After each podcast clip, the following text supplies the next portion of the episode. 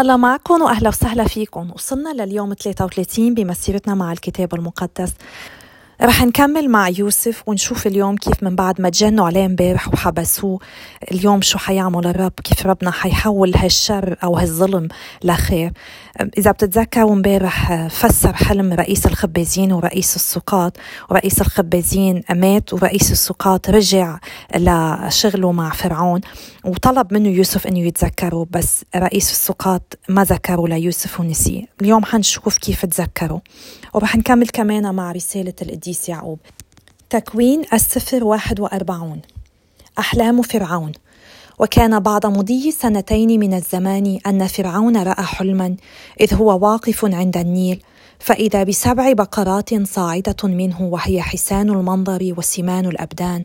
فرعت في منبت القصب وبسبع بقرات أخرى صاعدة وراءها من النيل وهي قباح المنظر وهزيلة الأبدان فوقفت بجانب البقرات الأخر على شاطئ النيل. فأكلت البقرات القباح المنظر الهزيلة الأبدان السبع البقرات الحسان المنظر السمان واستيقظ فرعون. ثم نام فحلم ثانية وإذا بسبع سنابل قد نبتت في ساق واحدة وهي سمان جيدة. وبسبع سنابل هزيلة قد لفحتها الريح الشرقية نبتت وراءها. فابتلعت السنابل الهزيلة السبعة السنابل السمينة الممتلئة. واستيقظ فرعون فإذا هو حلم. فلما كان الصباح اضطربت نفسه فأرسل ودعا جميع سحرة مصر وجميع حكمائها فقص فرعون عليهم حلمه فلم يكن من يفسره لفرعون. فكلم رئيس السقاط فرعون وقال إني أعترف اليوم بأخطائي. إن فرعون كان قد سخط على عبديه فأوقفني في بيت رئيس الحرس أنا ورئيس الخبازين. فراينا كلانا حلما في ليلة واحدة؟ ولكل حلم تفسيره. وكان معنا هناك شاب عبراني خادم لرئيس الحرس. فقصصنا عليه ففسر لنا حلمين. فسر لكل واحد منا حلمه. وكما فسر لنا كان فردني الملك إلى وظيفتي وذاك علقه. فأرسل فرعون ودعا يوسف فاسرعوا به من السجن. فحلق ذقنه وأبدل ثيابه ودخل على فرعون. فقال فرعون ليوسف قد رأيت حلما ولم يكن من يفسره وقد سمعت عنك أنك إذا سمعت حلما تفسره. فأجاب يوسف فرعون وقال لا أنا بل الله يجيب فرعون الجواب السليم. فقال فرعون ليوسف حلمت وإذا بي واقف على شاطئ النيل وقد صعد من النيل سبع بقرات سمان الأبدان حسان الهيئات فرعت في منبت القصب. وإذا سبع بقرات أخرى قد صعدت وراءها ضعافا قباح الهيئات جدا هزيلة الأبدان. لم أرى في أرض مصر كلها مثلها في القبح. فأكلت البقرات الهزيلة القباح السبع بقرات الأولى السمان فدخلت في أجوافها ولم يعرف أنها قد دخلت فيها. وبقي منظرها قبيحا كما كان أولا. واستيقظت. ثم رأيت في حلمي سبع سنابل قد نبتت في ساق واحدة ممتلئة جيدة وسبع سنابل جافة هزيلة قد لفحتها الريح الشرقية نبتت وراءها. فابتلعت السنابل الهزيلة السبعة السنابل الجيدة فأخبرت بذلك السحرة فلم يكن من يجيبني.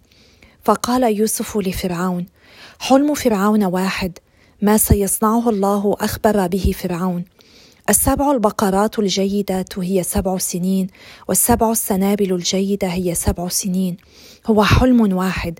والسبع البقرات الهزيلة القباح الصاعدة وراءها هي سبع سنين. والسبع السنابل الهزيلة التي لفحتها الريح الشرقية تكون سبع سنين مجاعة. هو الكلام الذي قلته لفرعون. إن الله كشف لفرعون ما هو صانعه. ها هي سبع سنين آتية فيها شبع عظيم في كل أرض مصر. تأتي من بعدها سبع سنين مجاعة فينسى كل الشبع في أرض مصر وتتلف المجاعة هذه الأرض. فلا يعود يعرف ما هو الشبع في هذه الأرض بسبب المجاعة الآتية بعده لأنها ستكون شديدة جدا. وأما تكرار الحلم على فرعون مرتين فلأن الأمر مقرر من لدن الله وسيصنعه عاجلا. والآن ليبحث فرعون عن رجل فهيم حكيم يقيمه على أرض مصر وليسعى فرعون ويوكل وكلاءه على هذه الأرض ويأخذ خمس غلة أرض مصر في سبع سنين الشبع وليجمع كل طعام سني الخير الآتية ويخزن قمحها تحت يد فرعون طعاما في المدن ويحفظوه فيكون الطعام مؤونة لهذه الأرض لسبع سنين المجاعة التي ستكون في أرض مصر فلا تفنى هذه الأرض والمجاعة. ترقية يوسف فحسن الكلام في عيني فرعون وعيني حاشيته كلها فقال فرعون لحاشيته هل نجد مثل هذا رجلا فيه روح الله؟ وقال فرعون ليوسف بعدما ما أعلمك الله هذا كله فليس هناك فهيم حكيم مثلك. أنت تكون على بيتي وإلى كلمتك ينقاد كل شعبي ولا أكون أعظم منك إلا بالعرش. وقال فرعون ليوسف انظر قد أقمتك على كل أرض مصر ونزع فرعون خاتمه من يده وجعله في يد يوسف وألبسه ثياب كتان الناعم وجعل طوق الذهب في عنقه وأركبه مركبته الثانية ونادوا أمامه أحذر وهكذا أقامه على كل أرض مصر. وقال فرعون ليوسف أنا فرعون بدونك لا يرفع أحد يده ولا رجله في كل أرض مصر. وسمى فرعون يوسف صفنا فعنحيت وزوجه أسنات بنت فوطفارع كاهن أون وطاف يوسف في كل أرض مصر. وكان يوسف ابن ثلاثين سنة حين مثل أمام فرعون ملك مصر. وخرج يوسف من أمامه وتجول في أرض مصر كلها. ثم أخرجت الأرض في سبع سنين الشبع أكداسا أكداسا. فجمع غلال السبع سنين التي كان فيها الشبع في أرض مصر وجعلها طعاما في المدن جاعلا في كل مدينة غلال ما حولها من الحقول.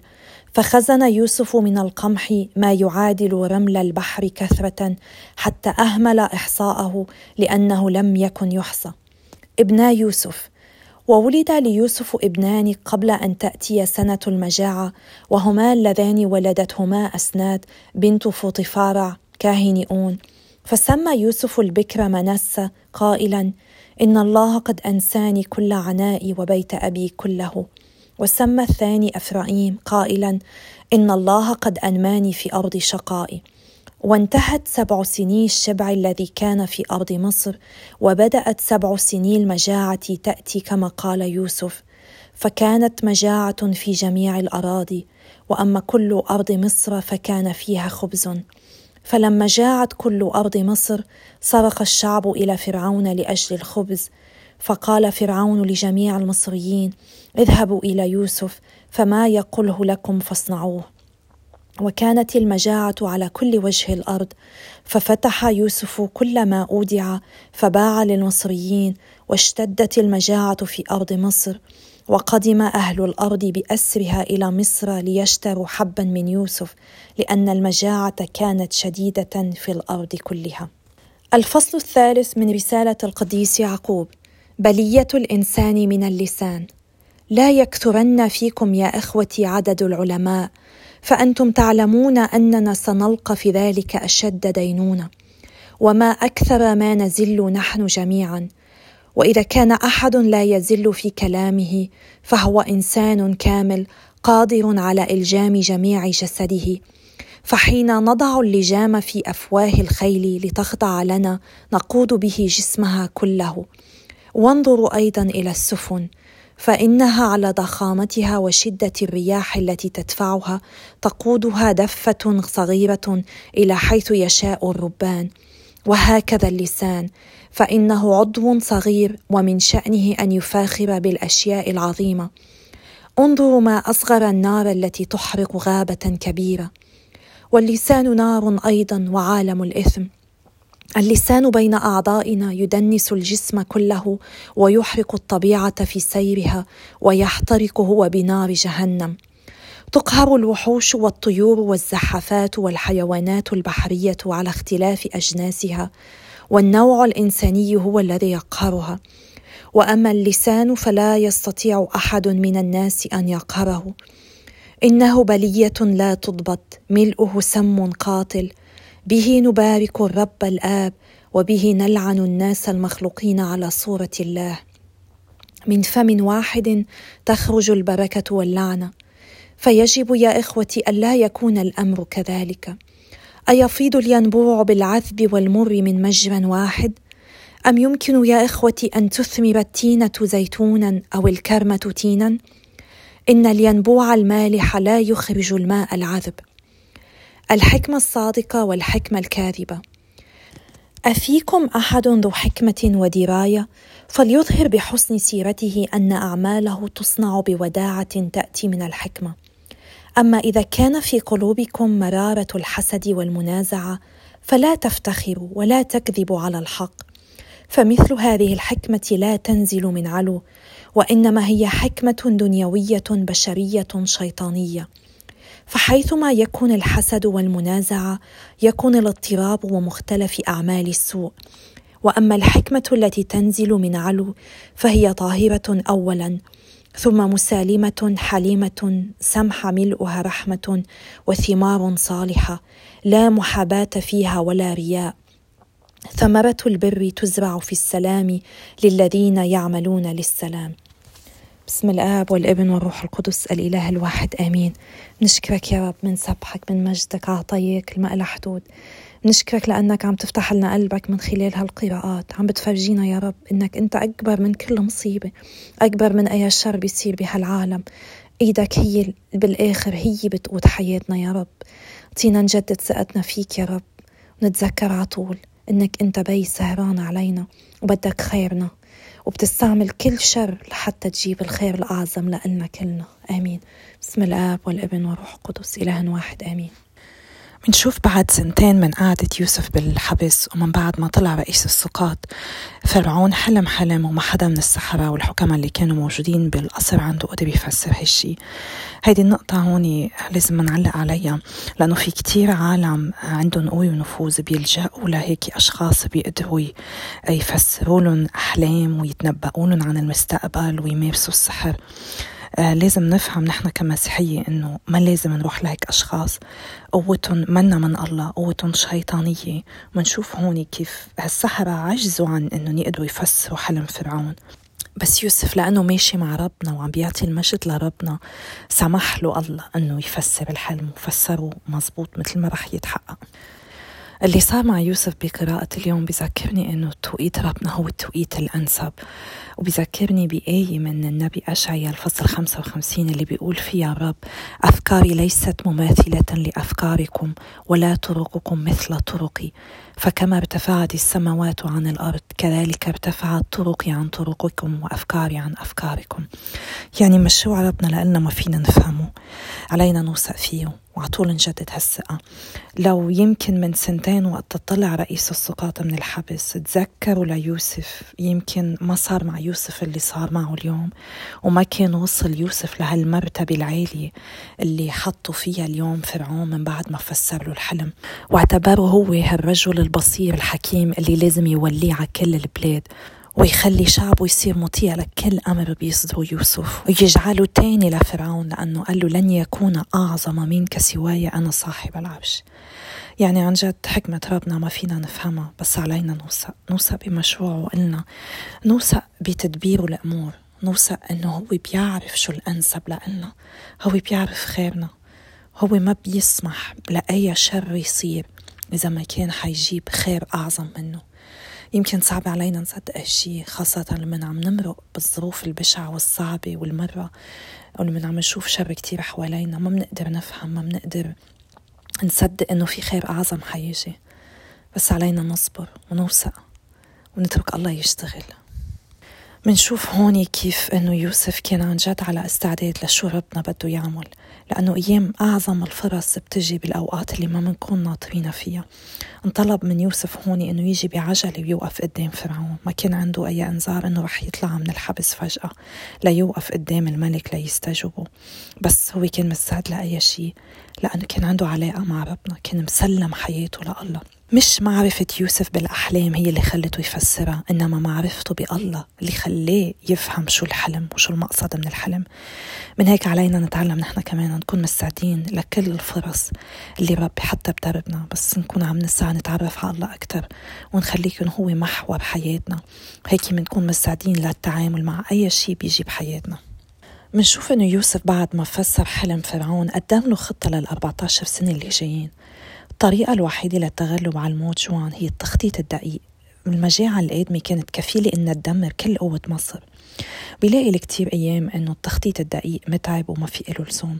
بس علينا نحن المؤمنين نفهم إنه التخطيط مسؤولية ومش اختيار. أكيد نحن منخطط ونعمل اللي علينا بس بنعمل كل هالشي بثقة بربنا.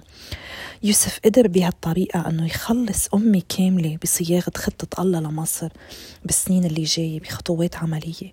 رح نشوف كمان بعد كم فصل كيف خلص أخواته وبيه كمان. من هيك لازم نعطي وقت لتحويل خطة الله إلنا لخطوات عملية كمان لأنه رب بيشتغل بطرق غير طرقنا. علينا نحن هيك نوثق بتوقيته ونوثق بحكمته ونسلمه ذاتنا. منشوف ثقة يوسف كيف رفعته مرة واحدة من السجن لقصر فرعون للذروة تاني فرعون. أكيد تضمن تدريبه لهالمركز إنه يكون عبد يكون سجين. هونيك يتعلم أهمية خدمة الله والآخرين. شو ما كان موقفنا مهما كان صعب. لازم نشوفه جزء من برنامج تدريبنا لخدمة الله مستقبلا. ربنا أيام كتير بحطنا بمواقف بحياتنا بيسمح نمرق بصعوبات لحتى تجهزنا لشي هدية أعظم بده يعطينا إياها. بس إذا رفضنا الموقف اللي نحن فيه رفضنا هالظروف اللي حطنا فيها انتفضنا عليها ما بنقدر نتجهز للهدية الأكبر اللي بده يعطينا إياها بالمستقبل. يوسف كان عمره 30 سنة لما صار حاكم على مصر. إذا بتتذكروا كان عمره 17 سنة لما باعوه إخواته عبد. وهيك بيكون قضى 11 سنة عبد بمصر وقضى سنتين بالحبس. يعني 13 سنة من حياته ما كان عايش مع أهله كان يمكن بوضع فيه يعتبره ميؤوس منه. بس ضل محافظ على ثقته بالله. ولازم نتعلم منه مهما اشتدت الصعاب مهما طالت درب الصليب خلي إيماننا ورجانا قوي بالرب. الحالة اللي كانت حتصيب مصر هي حالة ميؤوسة بهالمجاعة الشديدة. لو ما الله بعت يوسف لحتى يساعدهم. لو ما عناية الله لكانت انهارت الأم المصرية بكاملها بهالمجاعة اللي صابتها بالسبع سنين. ربنا عنده مشروع لكل واحد فينا. الله هو الله نحن منا الله. الله شايف كل شيء. من الألف للياء من هيك لازم نتعلم إننا نوثق فيه أكتر. وشفنا كتير من خير الله بحياتنا. هالشي لازم يشجعنا نوثق فيه أكتر ونسلمه حياتنا أكتر. ونتذكر على طول إن هو بي سهران علينا بحبنا وبرهن عن هالحب إلنا بطرق كتيرة ما بنقدر نعدها. منشوف إنه يوسف عرف كيف يستعمل لسانه عن جد ليمجد الله. لما فرعون قال له إنه أنت فيك تفسر الحلم جاوبه لا فضل لي في ذلك بل إن الله هو الذي يعطي فرعون الجواب الصائب. يمكن لو يوسف قرر إنه هو بكبريائه يفكر حاله هو شغلي وهو قادر يفسر يمكن ما قدر فسر يمكن ما قدر وصل لوين وصل. بفضل اتكاله على الرب. يعقوب بهالفصل اللي قريناه اليوم من رسالته بيركز على اللسان إنه مثل النار خطر. بيحكي عن أهمية ضبط اللسان بالحديث وبيميز بين نوعين من الحكمة حكمة أرضية وحكمة سماوية. أيام كتير منفكر إنه اللي بدنا نقوله كتير مهم ويمكن أيام أهم إن ما نقوله. الحديث السليم وحده مش مجرد قول كلمات مناسبة بالقول المناسب إنما كمان كبح جماح رغبتنا بقول الأشياء اللي ما لازم نقولها. مثلا الإشاعات نحكي عن حدا بظهره التفاخر التعليم الكاذب المبالغة الشكوى الكذب عدم الوضوح بكلامنا. كلن هيدي من أمثلة كيف عم نستخدم اللسان استخدام خاطئ. لازم قبل ما نحكي نسأل ذاتنا هل هالكلمة حقيقية؟ هل هي ضرورية؟ وهل هي بتعكس محبة؟ يعقوب بيقارن الأذى اللي اللسان في يعمله بالنار والعاني شر اللسان مصدره جهنم نفسها وبيتسبب اللسان اللي ما بينضبط بأذى كتير قوي الشيطان بيستخدم اللسان ليفرق الناس ويحرضهم على بعضهم والكلام التافه بيدمر لأنه بينشر الخراب كتير بسرعة إذا نطق فيه الإنسان ما بنقدر نوقف نتائجه ويمكن بعض كلمات انقالت بساعة غضب فيها تودي لتدمير علاقة استغرق بناها سنين طويلة. من هيك لازم قبل ما نقول أي كلمة نتذكر إنه الكلمات مثل النار. ما فينا نضبط الدمار اللي بتحدثه أو بتعوضه. لازم نفهم إنه الشرير آه، في يستعمل لساننا لحتى يعبر عن غيرة عن أنانية عن شهوات واهتمامات أرضية أفكار غير روحية عن فوضى وعن شر. بينما لما بيكون الدافع لكلامنا من الله وحكمته منعبر عن رحمة ومحبة للغير سلام مجاملة طاعة جدية استقامة لطف صلاح كل الأشياء الحلوة اللي بنتمنى أنها تكون هي على طول شو عم نعبر عنه. في خبرية عن saint فيليب نيري إجت لعنده مرة واعترفت إنه هي كيف بتحكي على غيرها. عم طلب منها تروح وتاخد مخدة من هدول المخدات اللي بيبقى فينا الريش. تفتحها وتنشر هالريش بالضيعة وترجع لعنده. بس رجعت لعنده قال لها بده إياها تروح وترجع تلم هالريش كلهم وتحطهم بالمخدة. قالت له انه مستحيل انها تقدر تعمل هالشي لأنه الهواء أخذ هالريش بكل المناطق ما بتعرف وين صار. وقال لها هيك كمان لما نحن بنحكي على غيرنا الاذى بيروح بكل الجهات وما فينا نقدر نرجع نضبطه. من هيك ضبط اللسان كتير مهم. البعض بيعتبر إنه مستحيل. ومن هيك بيقول ما في لزوم نكلف حالنا مشقة المحاولة. حتى لو ما فينا نضبط لساننا بالكامل. علينا نتعلم نتحكم فيه ونخفف من مقدار الضرر اللي بينتج عنه. من الأفضل إن نحارب النيران عن إن نشعل غيرها ونتذكر إنه نحن ما منحارب نيران اللسان بقوتنا الشخصية بل بقوة الروح القدس. هو بيعطينا قوة متزايدة لنتحكم باللي منقوله. نحن كمسيحيين منا كاملين بس علينا ما نتوقف عن النمو. من هيك آه تعا يا روح الله القدوس. كم هولي سبيريت كتير مهم نضل نرددها لما بنكون محطوطين بمواقف ما بنعرف شو بدنا نقول أو حاسين حالنا هيك عم نولع وبدنا نجاوب ويمكن نجاوب بعصبية ونجرح اللي قدامنا بسبب غضبنا. يمكن يطلع كلمات نندم عليها بعدين. إذا منروق حالنا ونطلب الروح القدس هو بيعطينا الحكمة وبيعطينا النعمة اللي نحن بحاجة إلها لحتى نقول الكلمات اللي بتزرع سلام وبتزرع محبة. أيام كتير كلامنا بيكون مزبوط وحلو بيرضي الله بس بأوقات تاني بيكون عنيف ومدمر. أي منهم بيعكس شخصيتنا الحقيقية. لازم نفهم إنه اللسان بيعطينا صورة عن الطبيعة البشرية الأساسية. نحن صالحين لأنه نحن مخلوقين على صورة الله ومثاله. بس كمان نحن هيك بنسمح لحالنا نكون أشرار لما بنوقع بالخطية وبنمشي بالطريق الغلط. والله على طول بيشتغل على إنه يغيرنا من الداخل للخارج. إذا روح القدس طهر قلوبنا هو كمان بيعطينا النعمة لنضبط نفسنا أكثر لحتى بس نحكي اللي الله بده إيانا نقوله. في راهب فرانسيسكاني هون بأحد كتاباته فادر أندرو باستولي حكى عن أهمية اللسان وكيف أنه نحن لما بنتناول جسد المسيح. مثل كأنه لساننا هو السجادة مكتوب عليها للرب يسوع أهلا وسهلا فيك بحياتنا. بس لما نحن بنستعمل لساننا لنحكي عن غيرنا أو نسيء بكلامنا أو نحكي أشياء سلبية أشياء ما بتساعد على تقديسنا بنكون عم نقلب هالسجادة على جهة تانية وعم نقول له ليسوع. أنت مش مرحب فيك بحياتنا. يعني بنستعمل لساننا بطريقتين طريقة بتبنينا وطريقة بتدمرنا. أي طريقة بدك تستعمل لسانك فيها. الخيار لإلنا. واتكالنا على الرب بيساعدنا أن نقدر نستعمله أكثر لنرحب بألله ونخلي ألله هو يكون سيد حياتنا. يعقوب ختم هالفصل بالحكي عن الحكمة السماوية هل شي مرة شفت حدا بيدعي إنه حكيم بس بيتصرف بجهل وحماقة؟ الحكمة الحقيقية بتنقاس بعمق شخصية الإنسان. مثل ما فينا نتعرف على الشجرة من أنواع الثمر اللي بتنتجه هيك كمان فينا نقدر ونوزن الحكمة عن طريق التصرف. الحماقة بتودي للفوضى بس الحكمة بتقودنا للسلام وللصلاح. والحكمة الحقيقية اللي بتجي من عند ربنا هي نقية وطاهرة. وهي بتخلينا أن على طول نسعى للمسالمة والترافق ومملوءة بالرحمة والأعمال الصالحة المستقيمة. هي ما بتميز ما بتنحاز وما بتفضل. بينما نقيضا اللي البعض بيعتبروه حكمة. هو شيء أرضي بشري شيطاني بيجلب مرارة وحسد وتحزب وخلاف وفوضى وكل أنواع الشرور. خلونا نطلب من الرب النعمة إنه يملينا أكثر من حكمته. نطلب إنه يصير عنا علاقة أقوى مع روح القدس لأنه الحكمة هي من مواهب الروح القدس. وبدنا نحن روح القدس مش بس كرمال الرب يعطينا حكمة إنما كمان ليعطينا القوة لنلجم لساننا لحتى نقدر نستعمل لساننا لنمجد الله على طول. لنقول بس الشيء الضروري والشيء المزبوط والشيء اللي بيقدس غيرنا والشيء اللي بيكون مليان محبة وبيساعد على التعمير مش على التدمير. بتشكر إصغائكم وصلواتكم ومتابعتكم. وإن شاء الله يا رب بكل يوم نكون عم نقرب أكثر من الرب. عم نعرف كيف هيك نتعلم أكثر كيف نكون عن جد رسل حقيقيين للرب يسوع. نضبط لساننا أكثر نطلب الروح القدس. نتعلم من سير غيرنا كيف نتكل على الله أكثر ونوثق فيه ونسلمه حياتنا. الله يباركنا جميعا ويقدسنا.